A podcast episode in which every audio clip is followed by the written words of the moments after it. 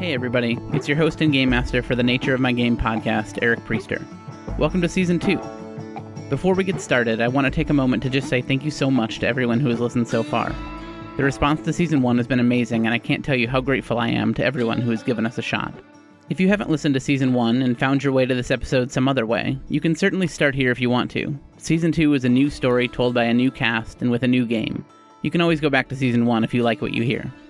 For the second season, we chose to play my personal favorite role playing game right now called Delta Green, written by Dennis Detwiller, Christopher Gunning, Shane Ivey, and Greg Stolze, and published by Arc Dream Publishing. The story for this season is based on the first scenario of a multi part campaign written by Dennis Detwiller called Future Perfect. Before we dive in, I want to give a huge, huge, huge shout out to the cast for this season Marshall Bex Beckett, who plays Ben McKissick, Sarah Lovejoy, who plays Portia Marks, and Nick Ong, who plays Sunny Lau. They were all amazing, and this season would be nothing without them. I also want to give another shout out to Jean Luc Bouchard, who composed and produced our intro music. For those who would like to learn more about the Nature of My Game podcast, you can find us at NOMG Podcast on Twitter and Instagram, or at NOMGpodcast.com. And if you haven't left us a review yet on Apple Podcasts or Spotify, we'd really appreciate it. Reviews, especially if you write briefly about what you like about the podcast, go such a long way toward encouraging others to give us a listen. And now, with no more ado, sit back, relax, and enjoy the first episode of Season 2 Highway to Hell.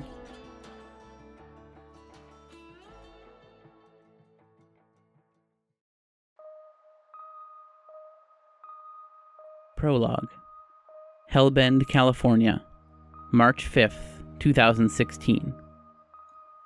Clifford Potter knew everyone thought he was crazy.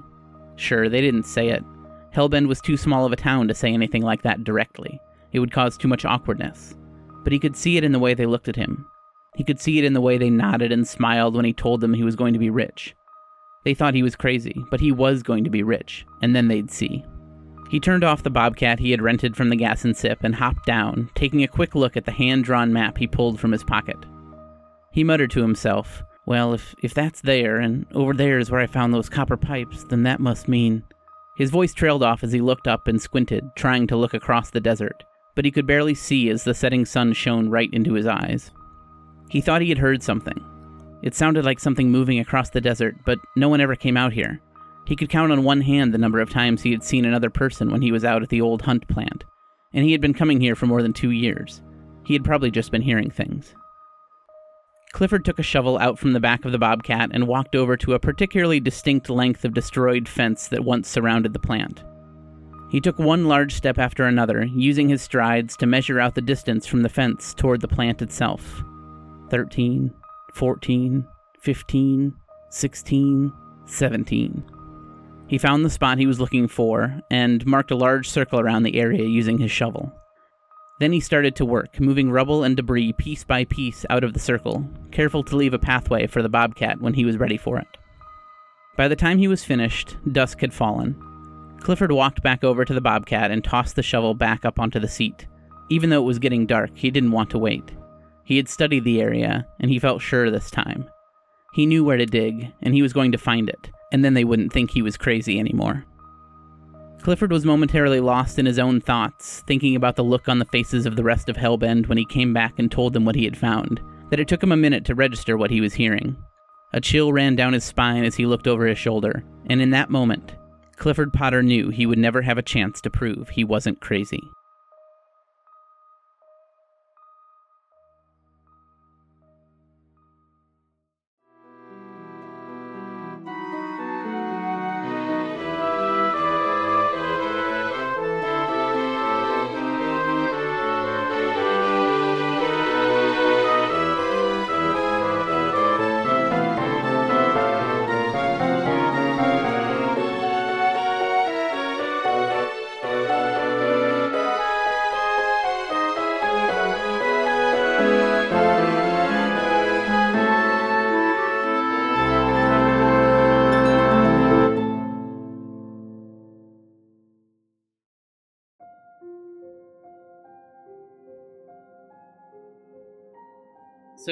Story starts early in the morning of May 9th, 2016. And we're in a dark apartment. It's early in the morning, 4:15 a.m. in Portland, Oregon. And we see a man sitting at his desk typing at a laptop. Bex, will you tell us a little bit about this man and what he looks like and what he's doing? Sure. This man is Ben McKissick. He is a journalist and aspiring novelist. And he is um, generally awake at, at this time. Um, and on this particular night, he's awake, uh, staring at a Word document that contains his half finished sci fi novel. Nice. And so, you know, you're you're clicking away on the keyboard, uh, you know, writing something, deleting it, shaking your head uh, in frustration at, at what you've written. And uh, the the text message sound on your phone pings, um, and you look down, and it's a text from your editor at the New York Times, and he says, uh, "Ben, when you wake up, uh, give me a call. I've got a I've got a lead for you." Um, I I sent him a return text saying, "You know I'm up. What's going on?" All right, so he you uh, you immediately see your your phone light up, uh, and he he is uh, he's calling you, and you uh, you answer, and he he hops right in and says, "Ben, you really need to take care of yourself, but I guess that's guess that's why you're the best in the business. We got a scoop that I want you to check out. There's a there's a small town in Death Valley National Park uh, population is like 82 people. Uh, it's called Hellbend, California. Really sounds like a good story, doesn't it already? Uh, it used to be the site of um, Hunt Electronics, which was called Hunt Electrodynamics then. Uh, and I said the population was 82, but two months ago it was 84.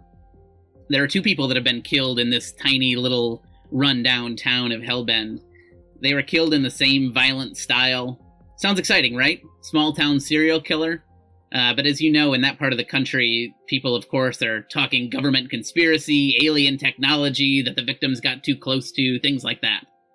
Uh, so I want you to go go check it out. It seems like something that you could put a real a real nice spin on.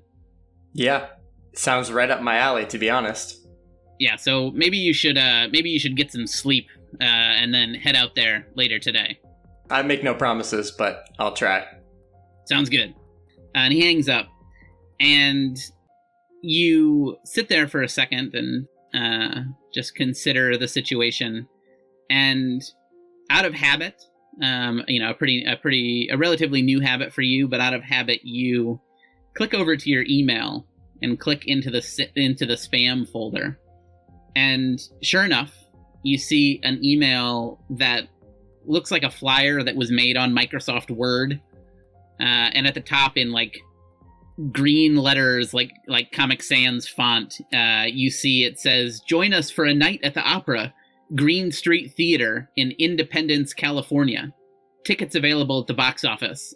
Uh, and then below that there's a web address that says www.greenstreettheaterindependence.com and you know that um, and you had an inkling of this right when you heard the strangeness of the the lead that was given to you you know that this is an email from an organization that you have been recruited to an organization you've been a part of for a few years now uh, that you know only as the program. And so you know based on the training that you've been given you click the link and there is you know a really rudimentary website that was created. It, it all of the style looks similar to the email. Uh, but there's an address for the box office, which is not in Independence, California, uh, but is in fact in Sacramento, California, or actually just outside uh, in Elk Grove, California. And then there's a little text underneath that says opens at 5 a.m. Um, and you would know that this is uh, the program telling you that you're supposed to meet at this address at 5 a.m. the next day. Not not 5 a.m. like 45 minutes from now, but 5 a.m. the following day.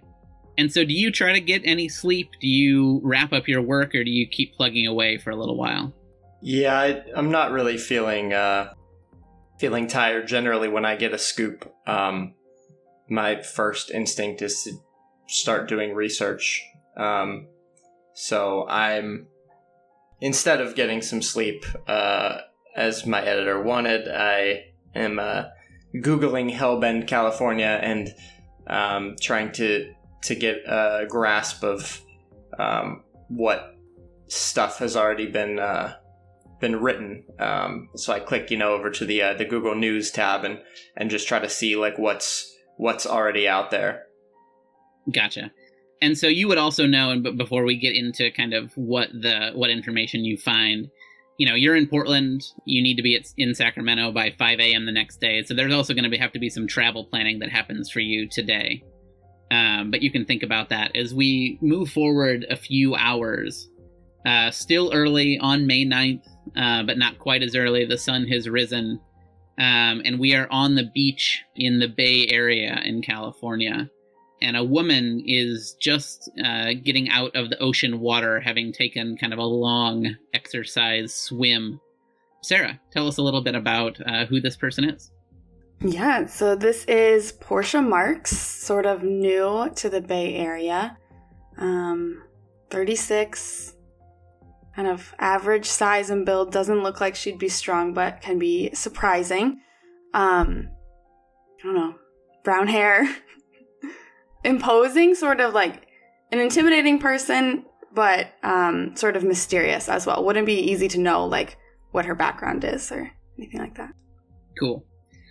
All right, so you walk back over through the sand uh, to where you had left your towel and some of your things. You do this every morning, uh, so this is all kind of part of your routine. Um, and you see on your phone that you have a voicemail and a missed call from your assistant, uh, who's based in DC, so it's three hours ahead there. Uh, you have an assistant that works at the uh, Defense Intelligence Agency headquarters, who uh, who left you a voicemail. So instinct is to listen to it right away, but I'm trying to be more thoughtful. So she kind of makes herself like towel off, walk up to the house, and then once in the house, um, listens to that voicemail. Excellent. And so it's your assistant. He just says, uh, "Portia, good morning. I've got some. I've got a, uh, some information for you. A new case. Uh, give me a call as soon as you get this." So I give him a call. All right. So your assistant tells you um, that you received a request early this morning from an agent Kevin Slotkin from the Bakersfield FBI office uh, to consult on a case. And you do this occasionally, especially uh, now that you're based in California and your role has shifted to a more managerial role at the DIA. You will still occasionally consult on uh, cases for some of the law enforcement agencies, uh, specifically the FBI. Um, and you're supposed to meet at 10 a.m. the following day at the Bakersfield office um, the the Bakersfield FBI office. But I'm not supposed to call him before then. I just meet him there and then. Yeah, you'll you'll be briefed on the case when you arrive there. My time is my own until 10 a.m. the next day, though. Yeah, I mean, and Bakersfield is not you know right there. Um, it's it would be a probably a five hour drive or so to get to Bakersfield. So it's it's up to you, you know, what plans you want to make. So what do you do with with kind of the rest of your morning? I'm gonna just do the same thing I always do. Again, part of living in this area is having a more balanced life, um, you know, keeping work and personal life healthy as possible. Um, so stick to the routine I've made for myself, you know, make some breakfast, study my languages a little bit, and then I do have a family member that I visit each day. So I definitely would make sure to do that and um, let her know that I might not be visiting for a few days. Gotcha. So when you go outside and you um, go to your car to head out uh, to visit your family member, there's a flyer uh, sitting underneath the windshield wipers, and you you pull it out, and it's uh, very rudimentarily designed. Looks like it was made in Microsoft Word. That says, "Join us for a night at the opera, Green Street Theater in Bakersfield.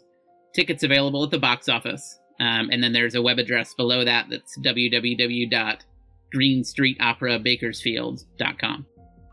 Fabulous. So, Portia is not the kind of person who would ever like jump in the air and click her heels or something, but inside, that's sort of the reaction of like, had been waiting for this flyer to appear.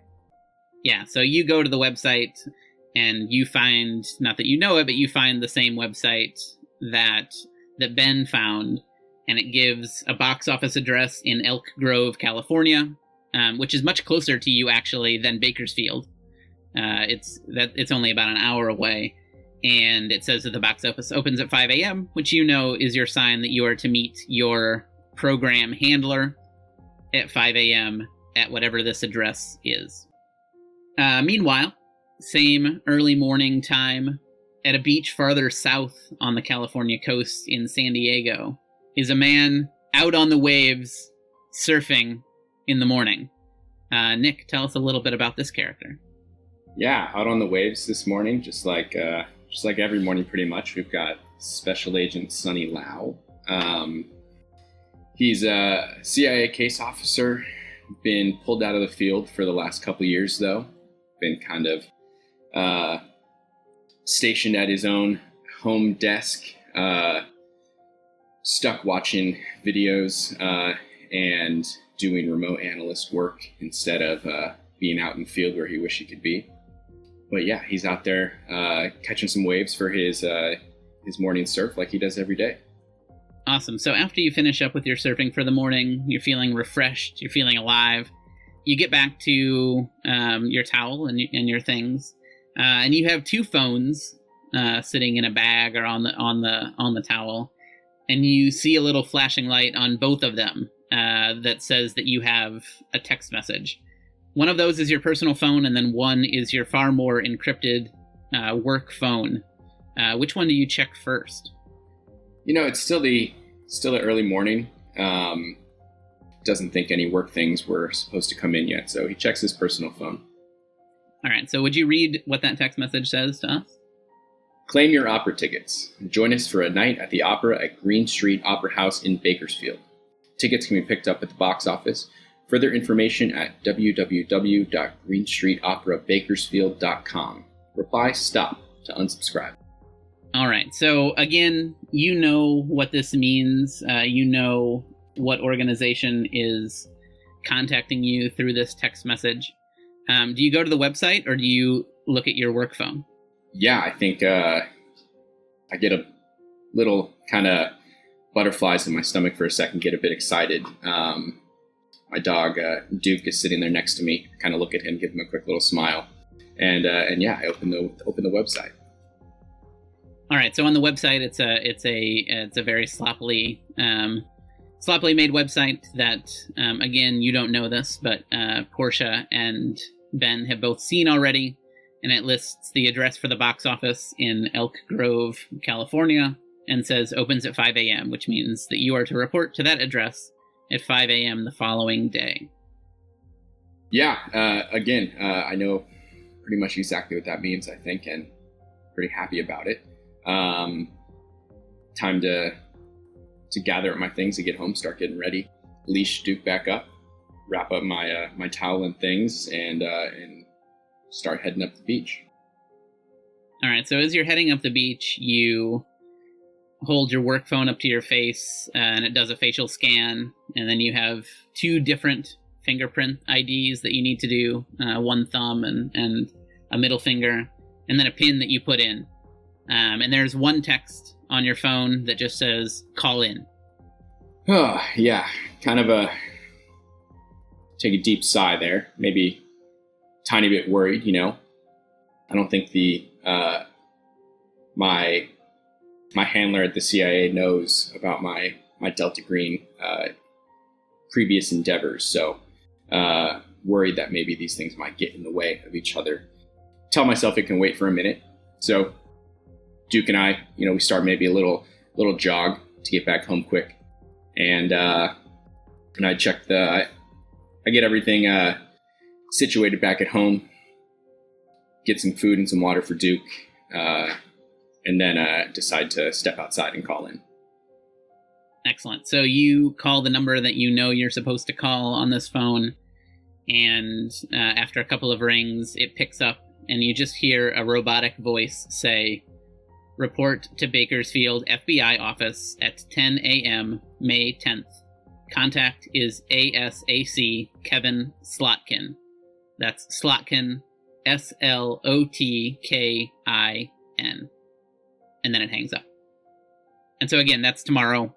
Um, so you know you're supposed to report to Bakersfield at 10 a.m. the following day, uh, but you also know from the text that you got on your personal phone that you are to report at uh, 5 a.m. Uh, in outside of Sacramento and Elk Grove uh, the following day as well. So Ben, back to you. You know, it's it's you started to do some research about uh, Elk Grove, or sorry, not about Elk Grove, about um, Hellbend, California. There are no news articles that you find, so it doesn't seem like anyone has really taken much notice to these two deaths uh, yet in Hellbend. Um, but you do find a little bit of information about the city itself. It is situated in Death Valley National Park. It's part of Inyo County, California. And it was, um, you know, maybe 60 years ago, a pretty vibrant company town uh, where most of the, you know, at that time, 4,000 residents all worked for a company called Hunt Electrodynamics. And you actually recognize this name. Hunt Electronics is a relatively popular electronics brand that you've heard of, but you don't know much about the origins of the company or that it, you didn't know that it used to be called Hunt Electrodynamics. But now it has because the um, the headquarters of Hunt Electrodynamics have been moved. The town seems to really have fallen apart. Um, the website that you find has the population listed at 84 people. It seems on Google Maps that there's a gas station called the Gas and Sip. Uh, but other than that, there really is very little there. So, what do you kind of do with um, the rest of your morning, your day in preparation for being in Elk Grove at 5 a.m. the next day? The first thing I do is um, try to decide whether it makes more sense for me to fly or to drive. And doing a bit of research, it seems like it would be quite a long drive. So the first thing I'm gonna do is um, is to book a flight. So I need to figure out what the closest airport to Hellbend is. Yeah, so because you know you're supposed to be in Elk Grove at 5 a.m., um, you can fly to Sacramento to be in Elk Grove, and then from there, you know, it's it's a still a pretty far away from Hellbend there, but you know you have to be there to to meet with your contact uh, for the program first, and so you can fly to Sacramento. So I book a flight. Um, I book a flight to Sacramento um, for um, for tonight, so that I can get in a little early and um, kind of get situated before you know before the early morning. Sounds good. And then, is there anybody that you reach out to to let them know that you're leaving, um, or you just kind of pack up and get ready to go? Yeah, I called Jessica, who is my uh, ex girlfriend and the mother of my daughter, Olive, and I let her know that I'm going to be out of town for a few days. Olive stays with Jessica uh, most of the time, and she comes to my apartment um, to stay, you know, for generally about a, a weekend a month. Um, but there's not really a set schedule. Um, it's generally just when when I'm not busy with work, and this isn't really out of the ordinary. So Jessica just kind of rolls her eyes and says, "All right, you know, let us know when you uh, when you get back." Sounds good. And so then, uh, Portia, um, what does the rest of your day look like as you prepare to prepare to meet up in Elk Grove the following morning? Sure. So, um, again, kind of forces herself to slow down almost, kind of do the things that she would normally do in a day. Um, definitely goes to visit her mother as she does every day, and while there, um, lets her know that she probably won't be visiting for a few days, which is, you know, fine and normal and is how work might normally operate. Um, also sends a text or a voice memo, actually, sends a voice memo to her dad, letting him know that she has gotten a call, will be working, and won't be able to visit her mom, so he needs to be more in touch um, with, you know, everything that's required for her care. Then also already kind of has a bag ready to go for jobs like that, or just for work in general. So quickly packs up that bag. Um, has a bracelet that is important to her. That's the only thing that maybe changes from a typical workday. That she throws that in her bag as well, um, and does make that drive. um, locks up her house, has a pretty high tech security system, locks that up, and hits the road. Gotcha. So are you gonna get a hotel room for for um, the evening before you have to meet up at 5 a.m. the next day? The hotel somewhere in Sacramento. Yeah, is ready to hit the road, so definitely does that so that she can can be there early. Gotcha. Sounds good. Um, and then Sunny, uh, what does the rest of your day look like as well? Yeah, the rest of the morning. Uh, so yeah, it's still pretty pretty early when when I've gotten back and um, have seen both the the work in, in Delta Green message. Try and spend the morning deciding what exactly my my plan could be. Not sure it's possible to, depending on what what there is waiting for me in Sacramento. Uh, not sure that making it to Bakersfield is a, is a possibility. So trying to figure out the uh, sort of excuse that he can have to to get out of that. You also would know that the fact that you were called to Bakersfield uh, as a consultant and the fact that Bakersfield was the location named in the text that you got makes you think that the program has probably facilitated you being assigned to this case. And so you you actually think that it's it's the same thing. That makes way more sense. yeah, okay. We know that we'll have to either take a flight out uh, late tonight or uh, extremely early tomorrow morning. Check in the flights uh, to to get to.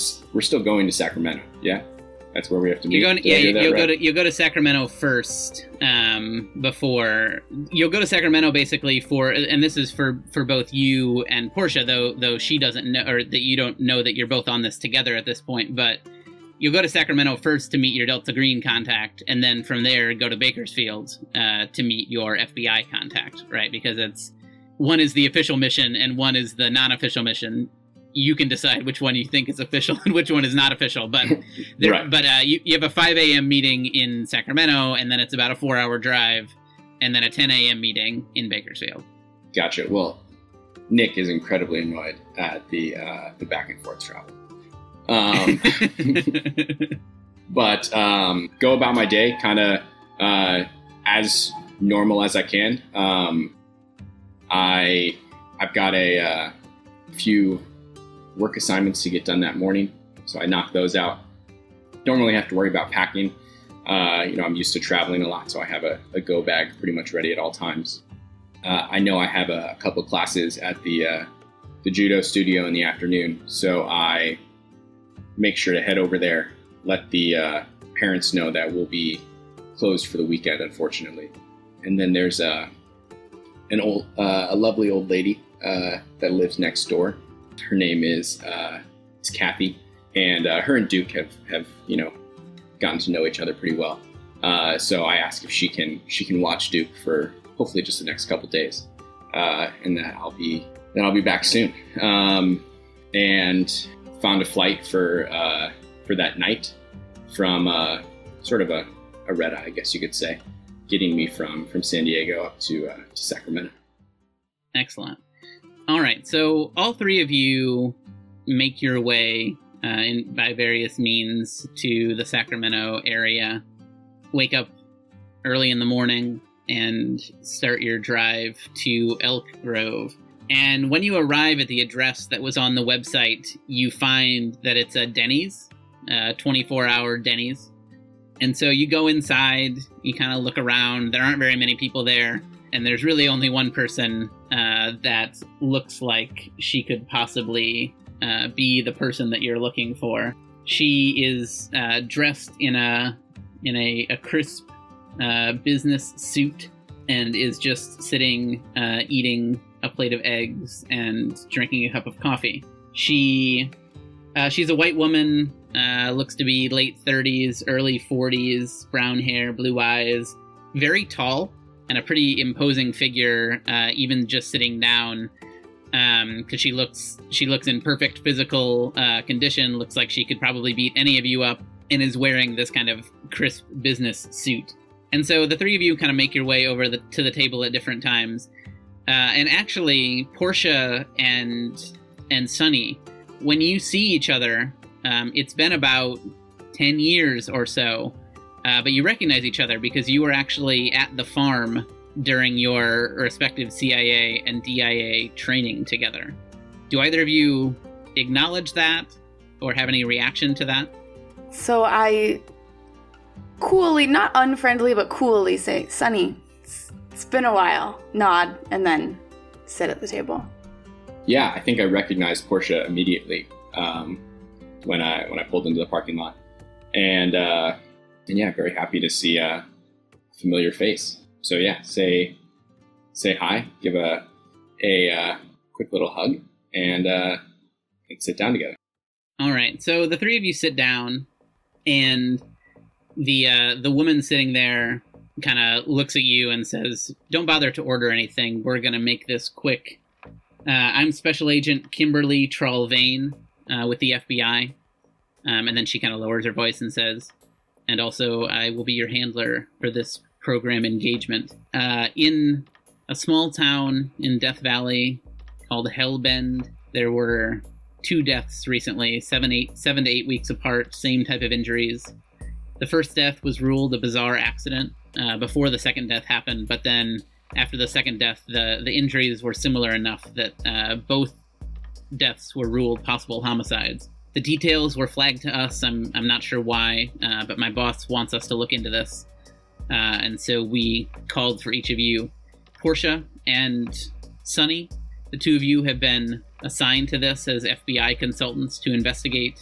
You're set to meet with Agent Slotkin uh, later this morning. You'll need to go quickly to make sure that you make your 10 o'clock appointment. And Ben, you're obviously not officially assigned on this case uh, with the FBI, but you are uh, on this case with the program. And so you'll need to do whatever you can to work with your partners here without making it look like the FBI and the media are working together. All reports should come to me using these, and she slides each of you a burner phone. And just be sure to remember your standing orders. And as she says standing orders, uh, all three of you immediately remember the training that you've been given with the program, which was brief but important. That your standing orders are one, stop the incursion of if there's anything unnatural, stop it. Obscure the incursion, make sure that no one knows about it. Obscure program involvement, make sure that no one knows that the program exists or that it had anything to do with what was going on here. Secure advanced technologies, so if there's anything alien or unnatural, make sure that it's secured and given to program representatives. And the fifth priority, as as you are able, is to save lives. Do any of you have any questions for Special Agent Trollvane uh, before she heads out and you all head out? Would it make sense to ask if other people are un- involved or like how many other people know about this? Yeah, you, you could ask that, and she would say she doesn't have a lot of details on the case, and that and that especially for the two FBI consultants, you'll be briefed more fully by the special agent in charge of the case, and then you can pass that information along securely, of course, to Ben. Ben wants to know if he should come up with some sort of a either a cover story or a an alternative profession uh, so as not to appear so as not to appear that the that the media is is now you know involved in and working with um, government agencies. Uh, she says that she leaves the details up to you, um, but that it's a it's a small town, so that you know it, it, it shouldn't be difficult for the three of you to meet up without really being watched, and that they lean on your particular brand of expertise to decide whether a story needs to be published, and that of course if you publish a story, that it fully obscures anything you find there um, and the involvement of anything called the program or anything that might exist, like some sort of secret governmental organization like this one. Um, and so she leaves it to your judgment on whether or not you think something needs to be published, a counter story, or whether it's just kind of left alone. I guess my only question, I, no offense to Ben, but is there a reason we we need a journalist with us, someone to you know possibly draw attention to, to what we're getting into? I think that you'll find that Ben is particularly well suited to support in covering up anything that is uh, that any, anything you might find there. I think you'll find it easier to have someone on the other side, quote unquote, to make sure that everyone believes that nothing too terribly strange or at least unnatural happened. I guess that makes sense. What does uh, what does Sunny think of that? I think he's just worried of any uh, of any uh, you know, unwanted attention on himself uh, and on and on the program, and uh, and yeah, maybe doesn't need a, a journalist asking uh, I don't know asking too many questions about uh, about himself either. Gotcha, gotcha. But he uh, you know he understands the importance of, uh, of intel and information, so he's happy to have a, an expert along with him. Any other questions uh, before you know she she looks eager to to go. Um, should we? Are we expected to be reporting any, anything to Kimberly, or is it once we've left here we don't really? Did she already say that? Yeah, no, she didn't. Um, you know, she she did say that um, that you know you should. She said that details should be flat or should uh should be sent to her through those burner phones. Um, anything you need to share with her, but you would also know that protocol is it's kind of left up to agents to decide when and what needs to be shared. It could be, you know, if you need to call in, if you have questions or need to call in support, it might be more frequent. It could just be things have been taken care of at the end, right? Like it, it, it could be like that also. Now, if you were to find anything, any sort of kind of alien technology or anything like that, you would be expected to let them know so that it could be confiscated by a team. Okay you know, you're not supposed to be like running around with anything that uh, you're not supposed to like, you know, take anything like that for yourself. So Kimberly is she said she's an FBI handler. She's also in Delta Green, but we're getting more Delta Green info later. No, th- this is your Delta Green info. That you're getting more FBI info later. Oh, oh, oh, oh. Okay. Yeah. That that was my question. Thank you. Yeah, no, no problem. So yeah, she is she is your Delta Green handler. Um, you were you were yeah you were you were uh, hired as a consultant by a different FBI agent. Um, though she is also an FBI agent. Glad I asked that question. That's much clearer. Thank so you. Good, so good. Um, so does that all make sense? And any like outside of your characters, any like any other questions that you as players have before um, before the end of this briefing? This Denny's is the quote unquote opera house. Is that correct? It's the box. It's the box office, yeah. And you would all know that like a night at the opera is a is a kind of code phrase for a Delta Green Got operation. It. So I guess we should talk about logistics, right? Like um, Sunny and I have another meeting to attend, and Ben does not. So do we? Are we discussing driving together? When are we all three meeting up again? Those are things we should figure out now, yes? Yeah, so Special Agent Trelvain leaves, but you three are free, of course, to, to make those plans before heading out.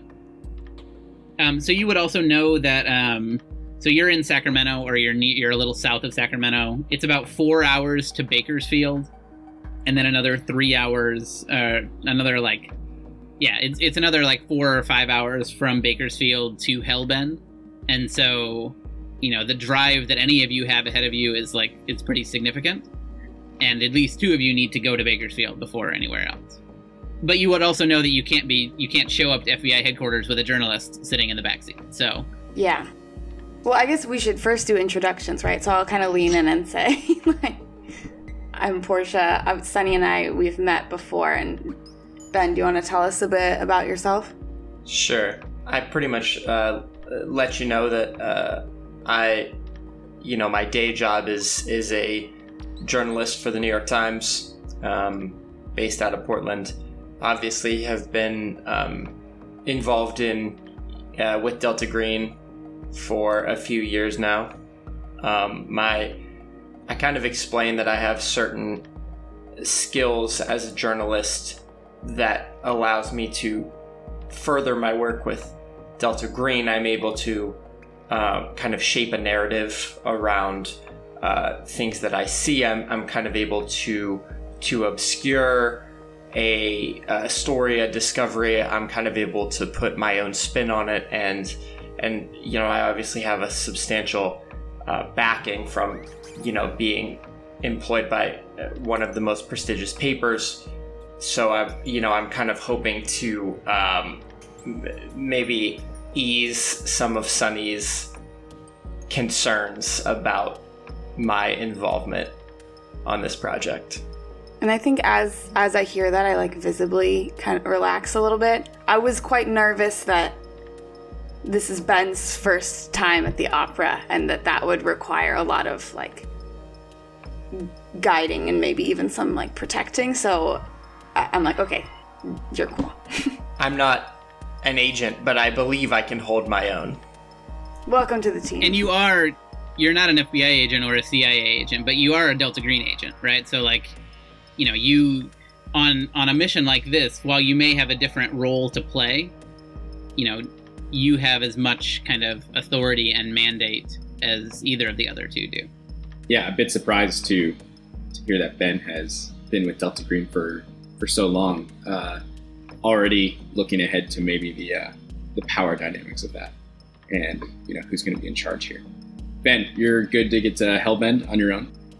Yes, my plan is to uh, take the take the rental car. Uh, I've got uh, unlimited miles on it, so I will uh, I will be going on my own. I, I've uh, been given an assignment from my editor to um, to look into some stuff in that area as well. So I'm going to uh, try to do that as best I can while you know still prioritizing this assignment.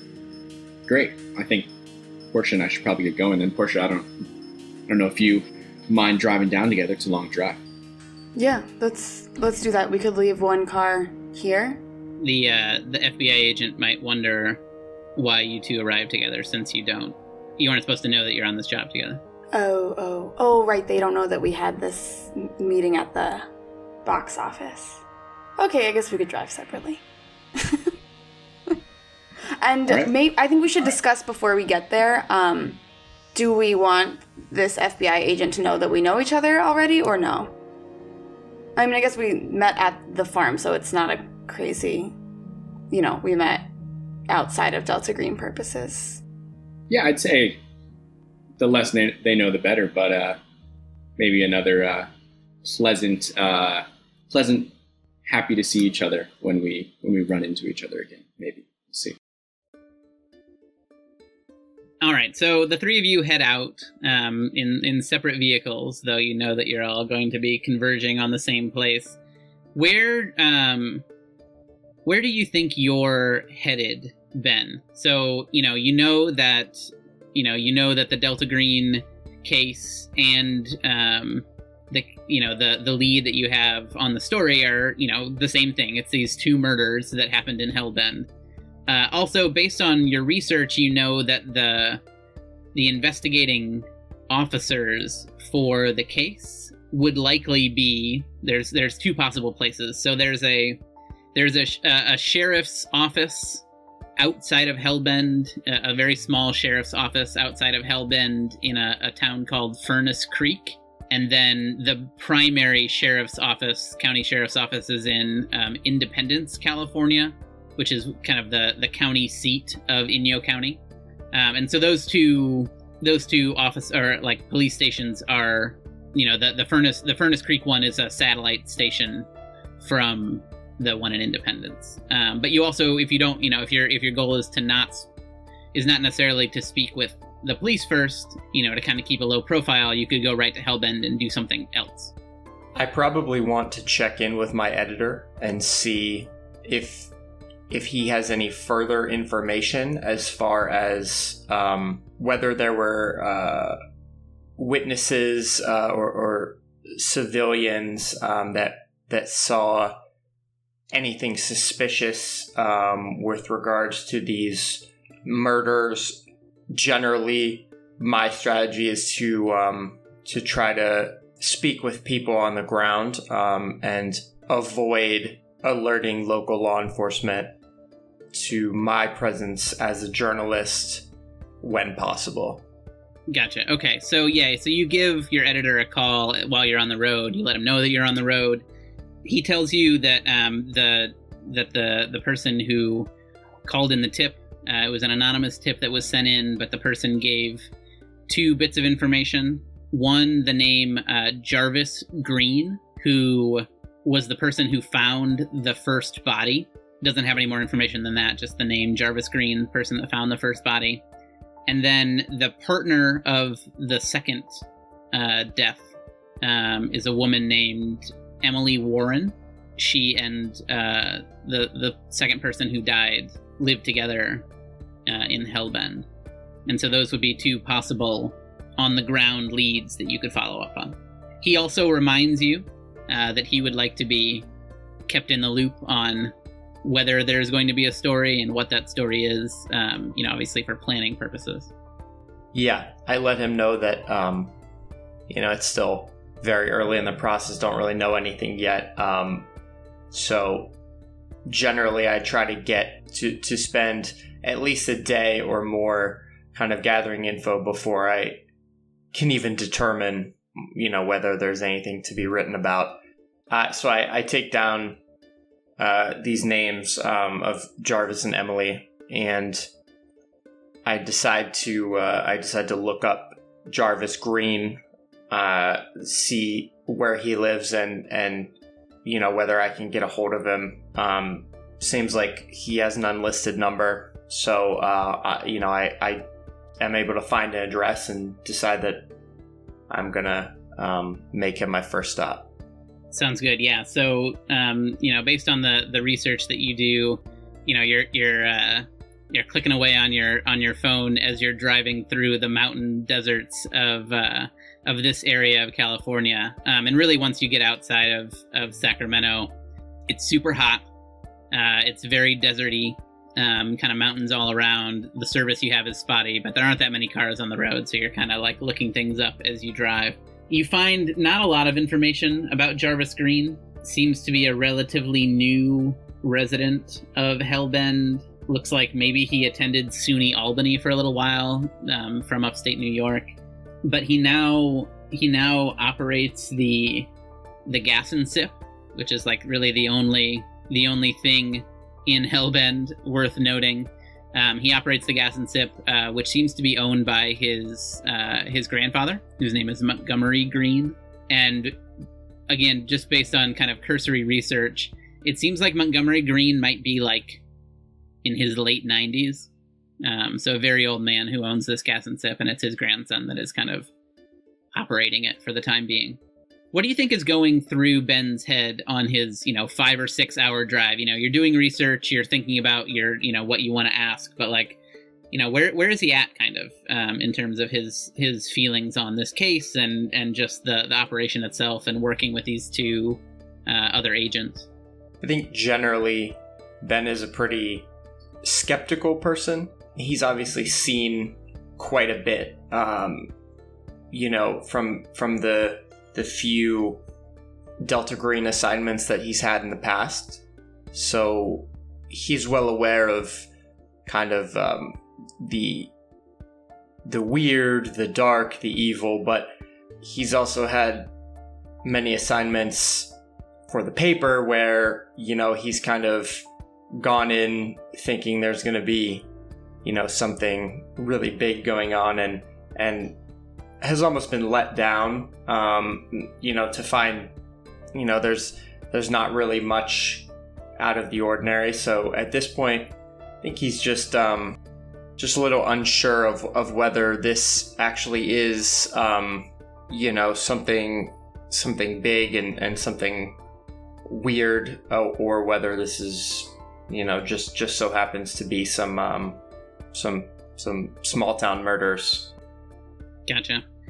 Um, and then what about the two of you, uh, Portia and Sunny? You know, as you're making the drive down to Bakersfield, it's about three hours. What are some of the thoughts that are going through each of your heads? I think having a, a few flashbacks to uh, to being at the farm with Portia and just you know remembering what what she was like a little bit, um, and then just uh, I think uh, again kind of excited and and wondering for for what's ahead. Um, I think Sunny, I've only had uh, you know one Delta Green mission uh, before uh, under my belt, so as maybe skeptical as I am uh, of working with a journalist, I'm intrigued by working with someone who who has that much uh, Delta Green experience and, and, background, and maybe knows a bit more about the the what do we want to call it the, the supernatural, the unknown, the unexplainable uh, than I do, and maybe might be able to to answer some some questions that I have of my own about about my experiences with all of that. So uh, I'll keep that to the chest for now, but uh, am am happy to to have been on the team. Um, and then I think while while I'm driving down there, uh, since I know we're probably getting into uh, some maybe some some unreachable areas uh, and maybe uh, a bit uh, bit hyper focused for the next few days on this this case, uh, I take a second to to send a text to my to my ex-wife Audrey, just a picture of the the sun sunrise that I took on the beach this morning. Quick little message, just uh, you know, doing okay out here, uh, kind of thing, and uh, and then yeah, trying to get to Bakersfield as quickly as you can. What about you, Portia? Sure. So on the drive is working just to kind of index through her own emotions and feelings as she often does and make sure that everything is set um, is can't avoid thinking about as she always does when thinking about delta green her own knowledge and experience with the supernatural um, her colleagues certainly don't know this and she isn't planning to tell um, either ben or sunny but she's you know known about the super- supernatural her whole life and seeing how it can affect people. So she feels definitely like a personal motivation to be protecting others from it. So that, as always, is kind of forefront in her mind. She's inspired and motivated to work, um, is happy, I guess. I don't know if happy is the right word, but is happy to be sharing her efforts and intelligence and expertise with Delta Green. Um, feels more called to that work than her work at the DIA. So probably, you know, sends a text, checks in, makes sure her mom's okay, and then also reaches out to um, her boss at DIA, Robert Ashley, and just lets him know that she's kind of ahead of schedule on her projects, anyways. Um, has been called for a consulting job, is still reachable, but um, you know, if she's not working for a few days on her projects, she's already gotten ahead, so they should be good to go. And does Portia have any reaction to seeing uh, Sunny for the first time in you know 10 12 years not a super strong one um, doesn't have a ton of connections with other people is you know happy to see a familiar face uh, i guess probably we'll have some questions when they have some time if they have a drive together or something of how long he's been working with delta green and you know curiosity about what his career path has been in the past 10 years but doesn't have a strong interpersonal reaction to it Gotcha. Okay. So, um, you know, you all continue your drives. The service does start to get super spotty, um, and so you're not, you know, it's you're not really receiving text messages or phone calls or anything like that until you kind of get into Bakersfield, and Portia and Sunny arrive at the FBI offices in Bakersfield, and you check in. You know, you put on a little show of of seeing each other for the first time in ten years and then you're ushered into a conference room, uh, and you wait there for a few minutes before a man comes in. He looks more like a military man than what you might expect out of a, uh, an FBI agent. He's got really close, close cropped hair um, that's kind of graying. He's kind of a he's very broad, kind of a big, um, stocky, not super tall guy, and looks like he looks like he means business for sure. Uh, comes in, sits down, and says, uh, "Thank, thank you, uh, thank you both for coming. Appreciate you taking the time and accepting our call to consult on this case. We actually want the two of you to serve as the lead agents on this case for us. It, I'll get to get to that in a minute. So on March 5th, about two months ago, the body of a man named Clifford Porter, a 53 year old white male, was found mutilated near the ruins of an old electronics plant in Hellbend, California. Uh, kind of rundown old, old tiny town. He was lying near a bobcat, uh, heavy machinery um, that he had rented, uh, and the bobcat was splashed with blood, but the coroner ruled the death a bizarre accident. About seven weeks later, on April 24th, a woman named Lucille Mayer, 36 year old white female, was reported missing by her partner. Uh, a search was formed by the, the small amount of folks that are in that area, didn't turn anything up. Uh, but two weeks later, uh, which was two days ago, uh, sheriff's deputy found her body a few miles out into the desert. Uh, the buzzards were picking at it when he found it. That's actually what alerted him to her presence. And when the coroner looked her over, the injuries were similar enough to Potter's death that the coroner ruled it a possible homicide and changed Potter's to a possible homicide as well. Both deaths took place on national park land in Death Valley National Park, and so they fall under FBI jurisdiction. And I'll be honest with you, the Inyo County Sheriff's Department, they're way out of their league on something like this. They don't ever deal with murders, and certainly not two murders with a with a similar MO. Um, and so that's why we decided to get involved. But I'll be honest, I'm a little nervous about this case. It's a small town. Everyone knows everyone, and people talk, obviously. Not to mention that it's an area ripe with people to willing to believe any sort of conspiracy theory. We need to keep this quiet. You're not going undercover, but you can't go in on a power trip, or we're really going to have a mess on our hands. So you need to go in low key, and that's why we call the two of you in. None of my agents, again, if I'm being honest, really know how to go in low key, and I don't, I, I don't even know whether the the locals will be willing to talk to feds. But you know, I think the two of you have as good a chance as anyone to get people to trust you. But remember to tread carefully, and God help you if the media gets involved. We can't have a media circus on our hands around this case. I'm afraid that even the national media might get involved with a, a town this small with a serial killer running around. So, you know, just just be just be cautious. Make sure you're not stirring up too much trouble, and make sure you get everyone to understand the the need to keep things quiet. Your first stop uh, on the way to Hellbend will be to the Inyo County Sheriff's Office in Independence, California. Um, it's a it's about two hours outside of Hellbend. It's on your way from here, and you'll find the sheriff and the sheriff's deputy there. Uh, the sheriff is the person uh, in charge of the case from the sheriff's office, and the deputy is actually the one that found the second body, the body of Lucille Mayer. Uh, and the coroner, the coroner is also located in in Independence there, and so you'll be able to speak to him if you'd like to as well. Let me know if you have any questions. I'll want daily updates on this. Um, to make sure that I'm keeping abreast of everything that's going on and make sure that nothing is is leaking out. Uh, what questions do you have?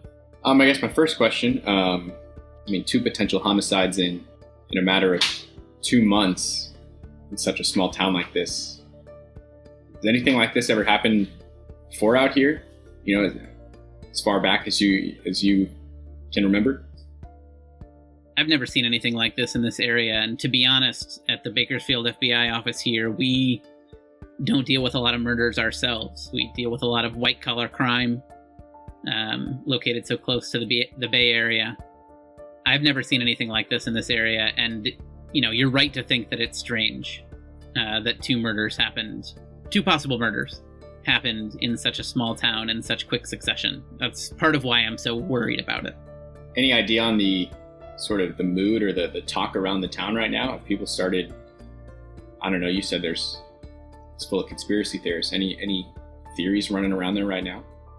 Only rumors at this point. You know, some of the local gossips are saying weird things about government conspiracies, or you know, maybe you know, in this part of the world, we get a lot of talk about aliens. You know, maybe something with aliens, um, but it's not too much right now. Not a lot has been reported in the media at this point, and the if the sheriffs have done one thing well at this point, it's that they've kept things relatively under wraps. So, you know, not a lot is known, I don't think, in town about the murders other than those who who most immediately knew the victims. Yeah, I guess speaking of that, anything else you can tell us about Clifford and, and Lucille? Anything strange or unusual, or were they, you know, just normal members of the that small town? we haven't had any agents go out and interview the sheriffs yet or anyone else in the town, so we don't have a lot more information, though they certainly should. Gotcha. Question I have is, you know, obviously the two of us have been specifically called in for this case. Um, at least my background, Sunny, I'm not sure yours, but often go in undercover with a different story, and especially in this town, if they're not super willing to talk to feds, is what support can the agency give us if we're going in undercover? I don't recommend going in undercover in this case, though, you know, obviously you need to do what you think is best. The the sheriff's office and the coroner are expecting the two of you as FBI consultants, and so certainly with them, um, this is all above board and very official. You know, we brought you in not because we're we're trying to hide our investigation, but because we're trying to keep control on the situation. And so you know you don't have to you don't have to lie to anyone necessarily but we do want to make sure you know this is an this is an official FBI investigation we need to make sure that anything we do is legally binding and can be prosecuted in court as needed. We just want to make sure that this case is handled tactfully and with people who know how to make sure that things don't get out of hand. And that's why we brought the two of you in. I think we can handle that? So if there are uh, aren't any other questions, uh, just you know make sure you keep me in the loop.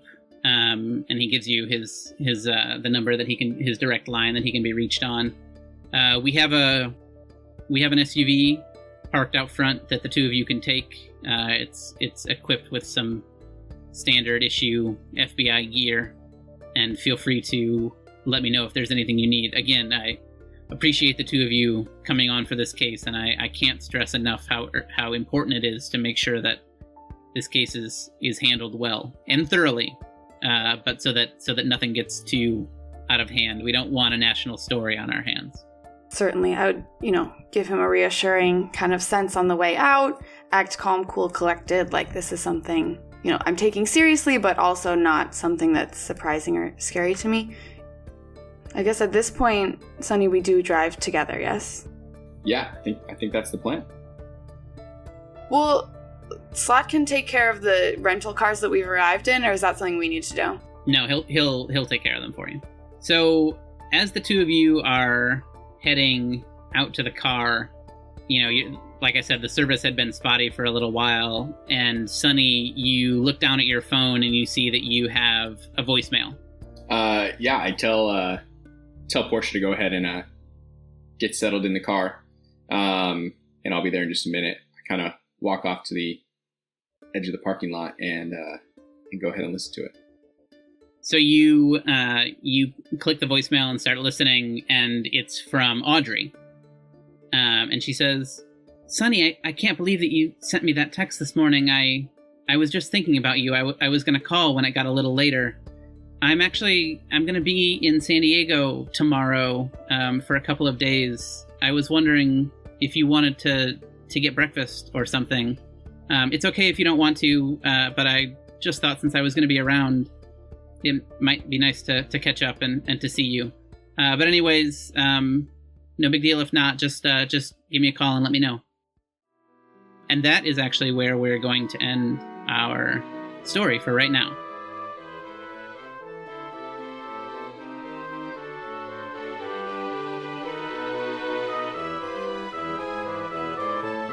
This podcast was published by arrangement with the Delta Green Partnership.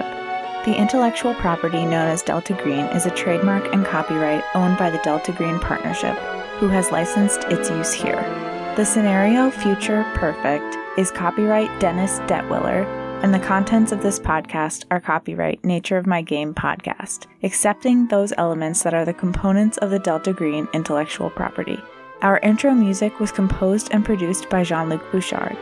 You can find more information about the Nature of My Game podcast at NOMG Podcast on Twitter and Instagram or at nomgpodcast.com.